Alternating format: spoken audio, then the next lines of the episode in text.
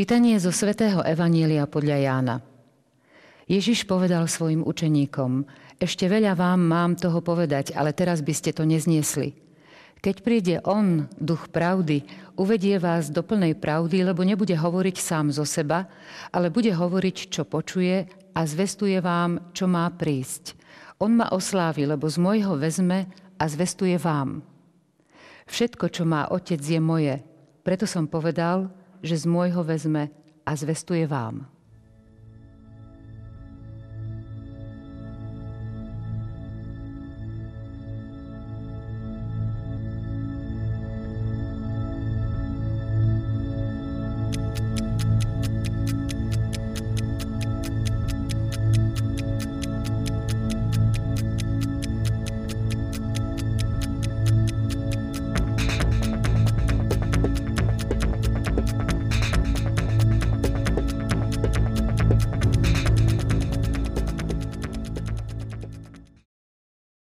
Vítajte, vážení televízni diváci, pri sledovaní relácie EFETA. Jej cieľom je odhaľovať tajomstvá svätého písma. Uvažovať nad tajomstvom Najsvetejšej Trojice bude náš dnešný host, duchovný otec Peter Mášik. Vítajte. Ďakujem za pozvanie i privítanie.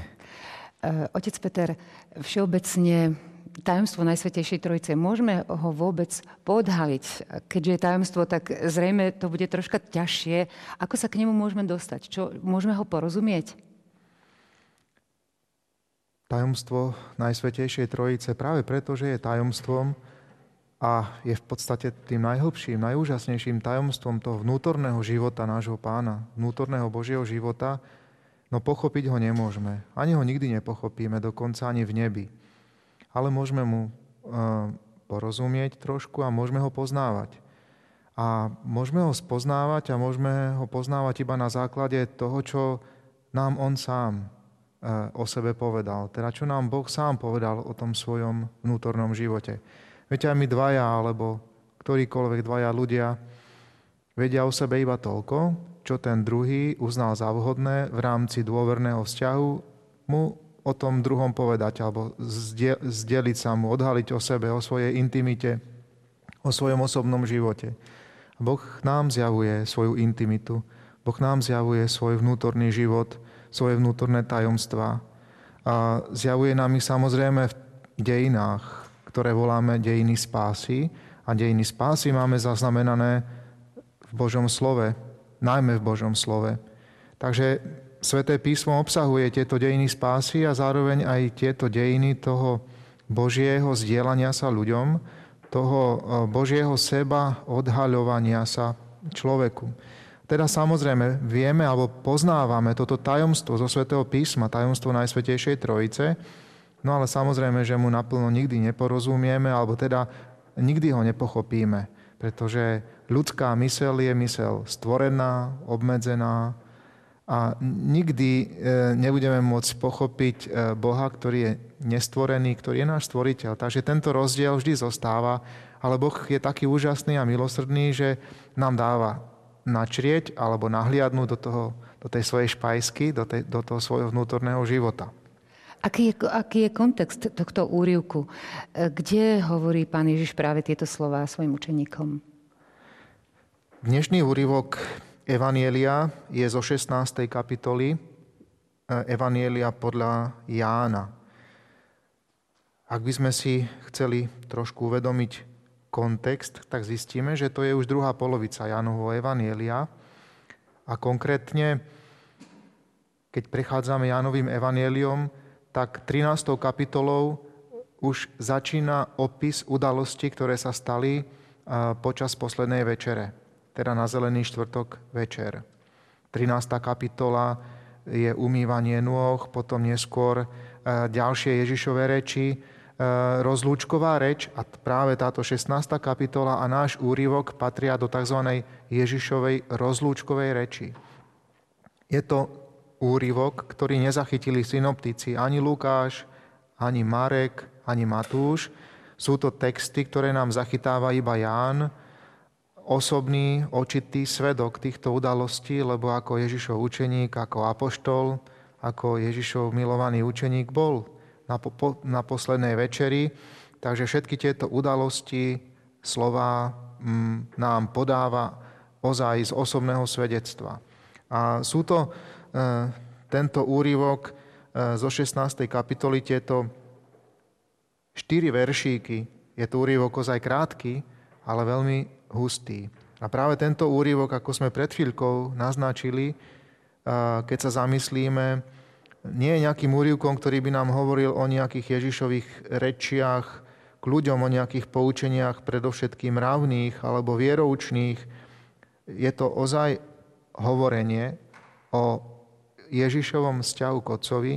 Ježiš tu zároveň pripomína, že zošle ducha, že príde nejaký tešiteľ, ktorý nás uvedie do plnej pravdy. Táto slávnosť Najsvetejšej Trojice sa slávi presne nasledujúcu nedelu po slávnosti zoslania Ducha Svetého. Takže sme ešte vlastne aj v kontexte veľkonočného obdobia, i keď skončilo, ale ešte vlastne prežívame toto obdobie Turíc, zoslania Ducha Svetého. Takže Ježiš tu hovorí o duchu pravdy, hovorí a sľubuje, čo všetko ten duch pravdy vlastne bude konať, akým spôsobom bude konať. No a hovorí sa tu aj o nejakej, um, o nejakej hodine. Zvestuje vám, čo má prísť. Nad tým by sme sa mohli možno neskôr trošku viac zamyslieť. Myslím, že stojí to za to. Ešte pred týmto textom práve hovorí, lebo nebude hovoriť sám zo seba, ale bude hovoriť, čo počuje a ako ste už povedali a zvestuje vám, čo má prísť.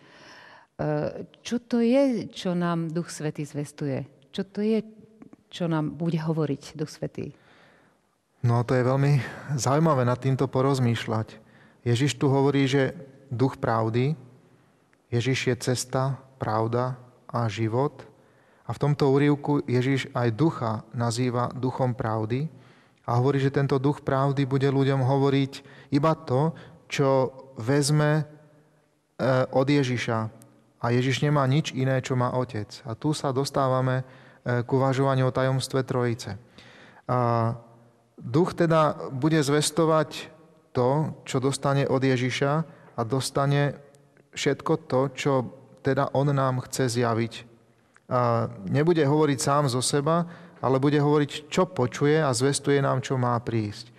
Sú to nejaké budúce udalosti? Je to koniec vekov? Na čo tu Ježiš upozorňuje? Na čo, že Duch Svetý upozorní v budúcnosti kresťanov? A tu sa niekedy aj znalci Svetého písma rozchádzajú v názoroch. Niektorí hovoria, že toto, čo má prísť, je vlastne obsah tzv. tej hodiny.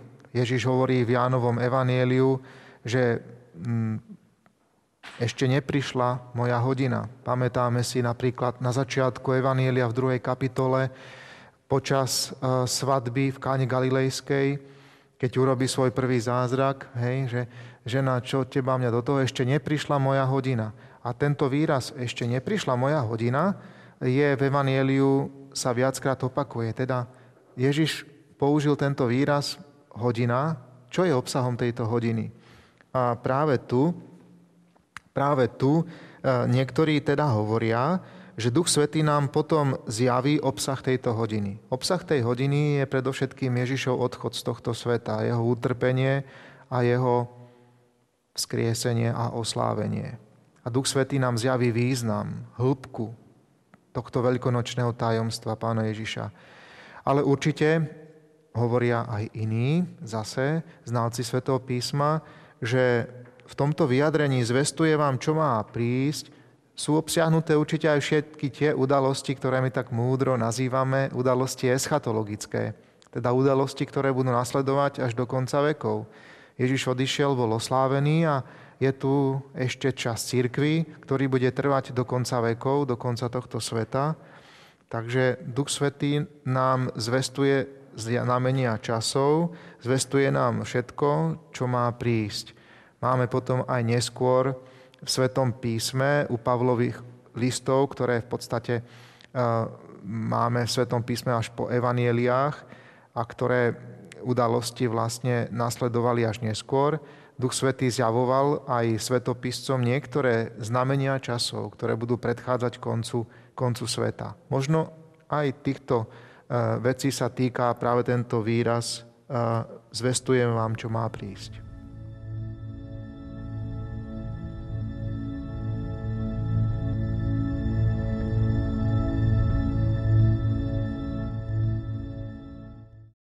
Ako ste povedali, my ľudia sa snažíme rozumom pochopiť i tajomstvá.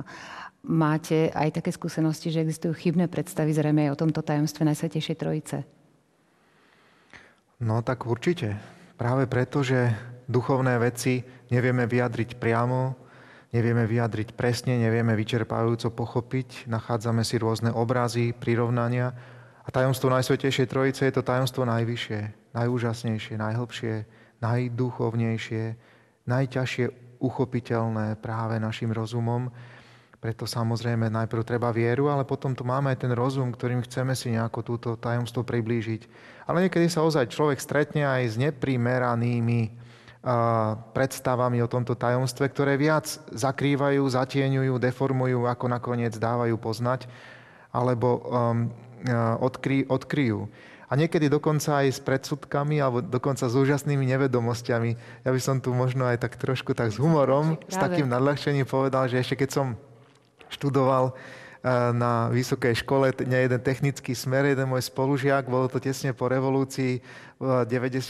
roku, často prišli na pretras aj náboženské otázky, čo dovtedy sa nediskutovalo medzi študentami, tak v 90. roku sme medzi sebou priatelia. Samozrejme, každý vyšiel aj na povrch, kto je veriaci, kto je neveriaci. A tak som raz so svojím jedným e, spolubývajúcim na intráku e, diskutoval o nejakých náboženských otázkach a mimochodom vyšlo na povrch e, asi niečo, že Otec, Syna, Duch Svetý, Najsvetejšia Trojica. A tedy ten môj spolužiak sa tak nejako zháčil, zastavil a hovorí, počkaj, Peťo, hovoríš Otec, Syn a Duch Svetý? Ja som si vždycky myslel, že Najsvetejšia Trojica je e, Ježiš, Mária Jozef. E, toto už nie je chybná predstava, alebo je to chybná predstava, ale skôr veľká nevedomosť. Ten chlapec bol neveriaci a samozrejme, že v tých dobách e, to bolo aj pochopiteľné, že mal takúto úplne chybnú predstavu. Ale existujú aj falošné predstavy o Trojici. Máme niekedy predstavu o Trojici možno príliš zvecnenú. Snažíme sa nad ňou možno premýšľať, prestaneme ju vnímať nakoniec ako niečo živé, dynamické, niečo tajomné a začneme ju vnímať ako, ako vec. Máme o nej nejakú predstavu. Niekto vyťahne trojuholník a povie, že to je symbol Najsvetejšej Trojice, lebo má tri uhly, ale zároveň je to jedné nejaké geometrické teleso. Niekto povie, že tri skupenstvá vody nám to približujú. Ľad, para a voda. Je to stále tá istá látka a má tri rôzne skupenstvá. Zlé, pretože to sú tri iné veci. Inú, iná vec je lat, iná vec je para, aj keď tam tá chemická alebo fyzikálna niekde za tým skutočnosť je podobná, ale rovnaká, je to H2O, ale je, tuž lat nie je voda. Um, presne, je to zmrznutá voda. Takže um, to sú nie dobré obrazy, ktoré nás skôr odvádzajú od tohto tajomstva a myslím si, že v tomto veci, v tejto chvíli by sme si mali uvedomiť, že Trojica E, nie je nejaká vec, nie je niečo, ale že to je niekto. Že to je spoločenstvo života. Že to je živý Boh, e, ktorý sa nám zjavuje, ako sme povedali, ale ktorý stále žije. E, že ten vnútorný Boží život je niečo aktuálne. Najsvetejšia Trojica to nie je vyhasnutá sopka, strnulá, ktorú môžeme skúmať, ku ktorej sa dá priblížiť a skúmať obsah toho krátera. Tak povediac obrazne, Najsvetejšia Trojica je živá sopka, ktorá na nás neustále chrlí um, gejzíry svojho milosrdenstva, svojho svetla, svojej múdrosti, svojej lásky. A v údzovkách nedá sa k nej len tak ľahko pristúpiť. Musíme ju skúmať z diálky.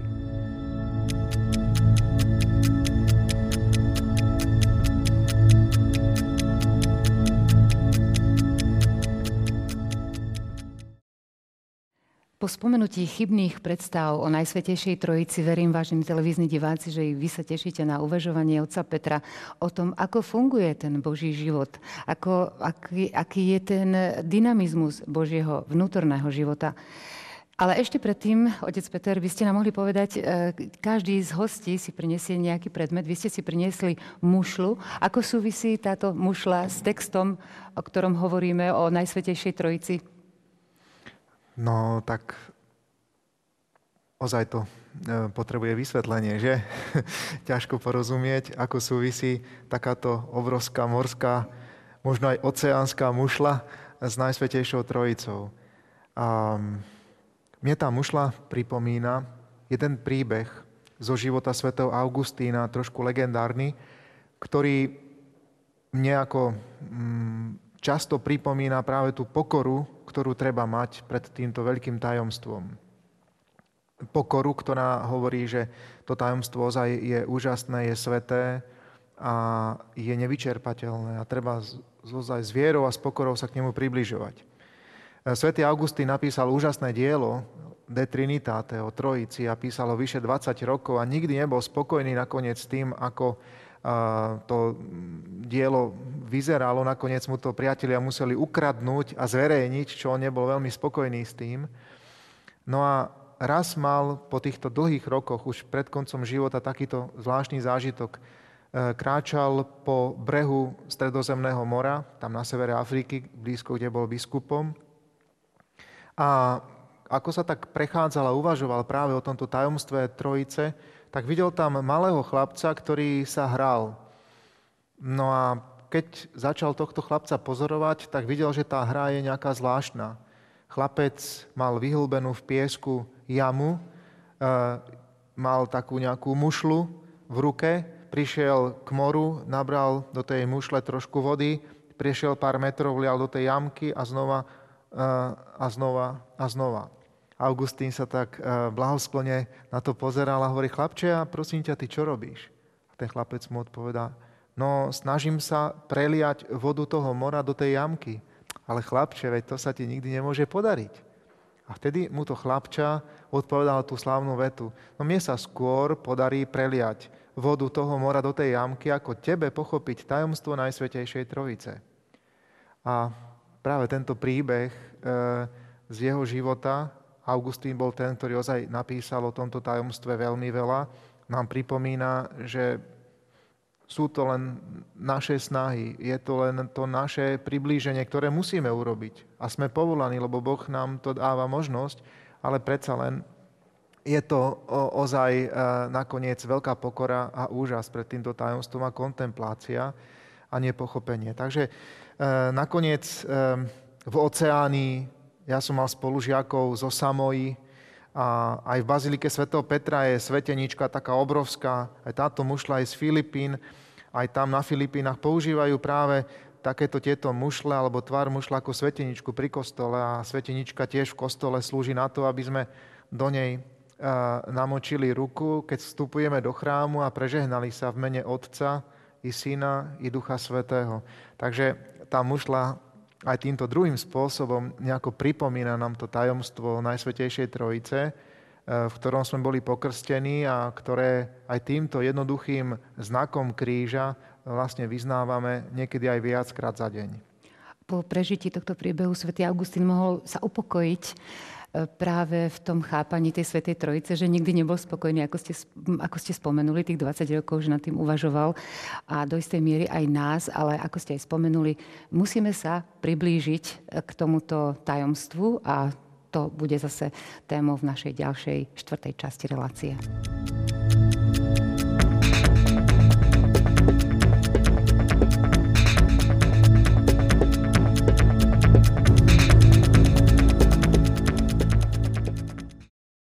On ma oslávi, lebo z môjho vezme a zvestuje vám. Všetko, čo má otec, je moje. Preto som povedal, že z môjho vezme a zvestuje vám. Ponúka sa teda otázka, aký je ten vnútorný Boží život, aký je jeho dynamizmus. Aby sme sa mohli e, k tomuto vnútornému Božiemu životu priblížiť, je dobre si uvedomiť dve skutočnosti. Že Boh je len jeden, existuje podstatná a hlboká jednota, podstatná a hlboká jednota medzi Otcom, Synom a Duchom Svetým, ale predsa len Boh je troj jediný. Predsa sú traja v Bohu. Teda existuje medzi osobami v Bohu aj reálna, skutočná odlišnosť. Existuje medzi nimi skutočný rozdiel, nielen pomyselný rozdiel. Teda vstúpiť do tohto tajomstva vzťahov medzi osobami Trojice. Tak múdro v teológii sa hovorí, že v Trojici je všetko jedno.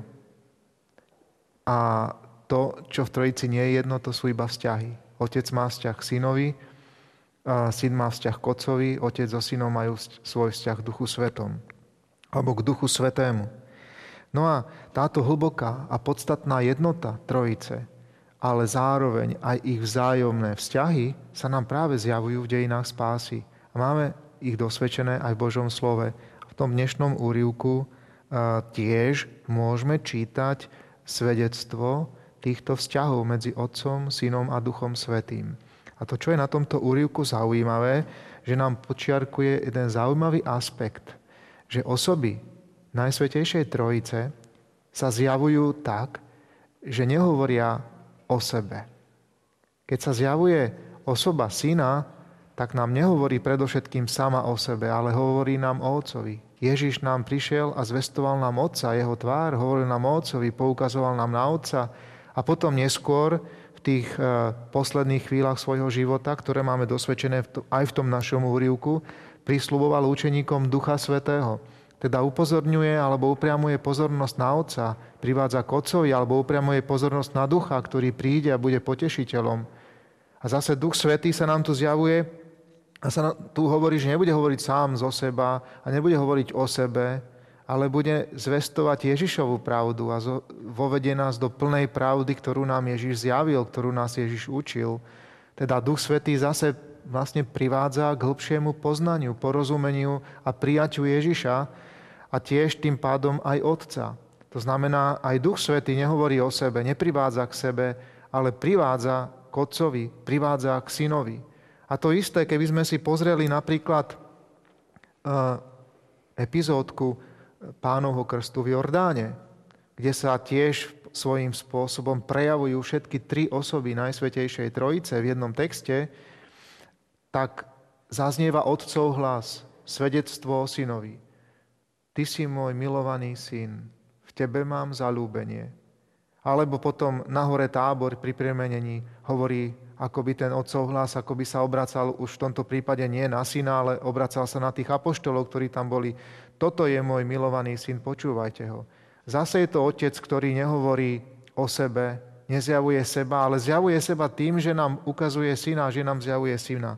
A to je niečo veľmi úžasné, pretože každá z troch božských osôb sa zjavuje tak, že nám dáva spoznávať druhé dve osoby trojice.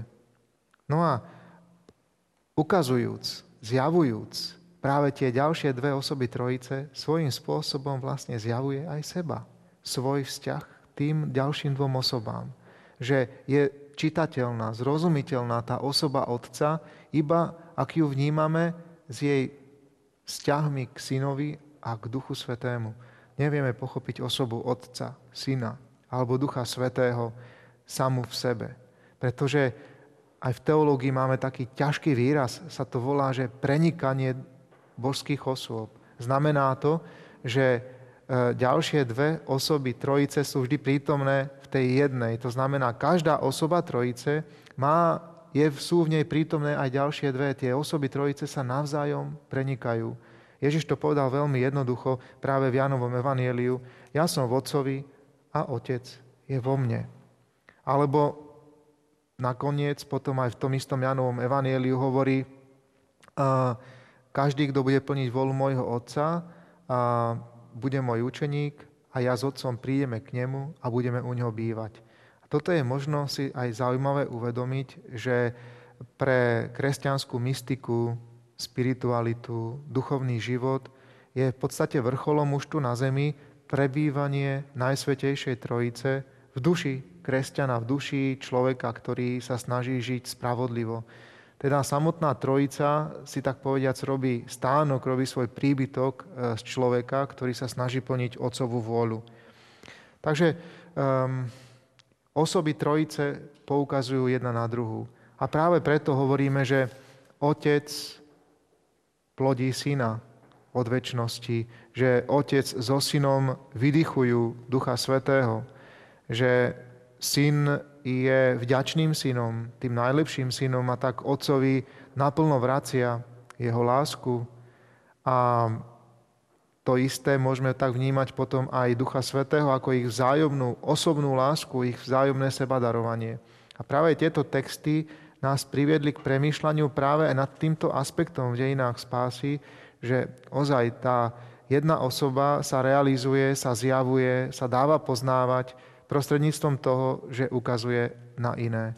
A možno aj z tohto by mohlo byť poučenie pre nás tu a dnes, pre našu dobu, ktorá je taká individualistická. Ľudia sú niekedy príliš egocentrickí, hľadajú len to svoje ja, ako tá slávna staršia pieseň v češtine Ja, ja, ja, jenom ja. A práve tá Najsvetejšia Trojica nás e, učí, aby sme si veľmi vážili vzťahy. Aby sme aj svoju vlastnú realizáciu, aby sme aj to, že chceme e, nejakým spôsobom dať spoznať svoje vnútro, robili nielen po, vďaka tomu, že budeme vymýšľať nejaké bláznivé, subjektívne spôsoby, ako dať prejaviť svoje city, vnútorné emócie, ktoré ja mám, ktoré ja vlastním, ale skúsiť to práve prostredníctvom vzťahov, prostredníctvom e, vecí, ktoré budú budovať spoločenstvo, komunitu a jednoducho realizovať, vidieť svoj život, vidieť náš život, e, že je životom v spoločenstve a že sa realizuje cez vzájomné vzťahy. Práve na to som sa chcela spýtať, či by sa dalo aj nejakým obrazom zo života nás ľudí ehm, porovnať, alebo aspoň prirovnať, alebo aspoň pochopiť, aby sme pochopili e, práve ten život Svetej Trojice. Samozrejme, ak by sme tu na Zemi hľadali nejakú analógiu, nejaký obraz Trojice, ikonu Trojice, tak ju môžeme nájsť v rodine. Rodina to je tá prvá ikonka, ikona Trojice. E, tým, že v rodine je otec, mama, a sú tam deti. A ďalšou ikonou Trojice je spoločnosť ako taká, ľudia ako takí, i keď tam samozrejme by to chcelo hĺbšiu úvahu, nie je to také jednoduché, ale teológovia najmä dnes veľmi uvažujú nad tým, že aj spoločnosť ako taká má v Trojici svoj model, svoju ikonu. No a potom samozrejme od najstarších kresťanských čias je to církev ako taká, ktorá sa už v patristike označovala ako ikona Trojice. Teda, že v sebe odráža tú rozmanitosť trojice, tú, to bohatstvo trojice, bohatstvo tradícií, bohatstvo jazykov, kultúr, kmeňov a národov, ale zároveň je aj jedna. Tak ako trojica je len jedným Bohom, tak táto jednota, ale zároveň aj katolícka mnohorako sa prejavuje v cirkvi. Preto církev tiež ikona trojice. Teda jednota v mnohosti a mnohosť v jednote. Ďakujeme, otec Peter, za vaše uvažovanie, za úvahy, ktoré nás všetkých, vážení televízni diváci, mali viesť alebo môžu viesť k lepšiemu porozumeniu tajomstva Najsvetejšej Trojice. Ešte raz ďakujem. Ďakujem aj ja. S vami sa stretneme opäť o týždeň pri sledovaní relácie EFETA. Ďakujem za pozornosť. Dovidenia.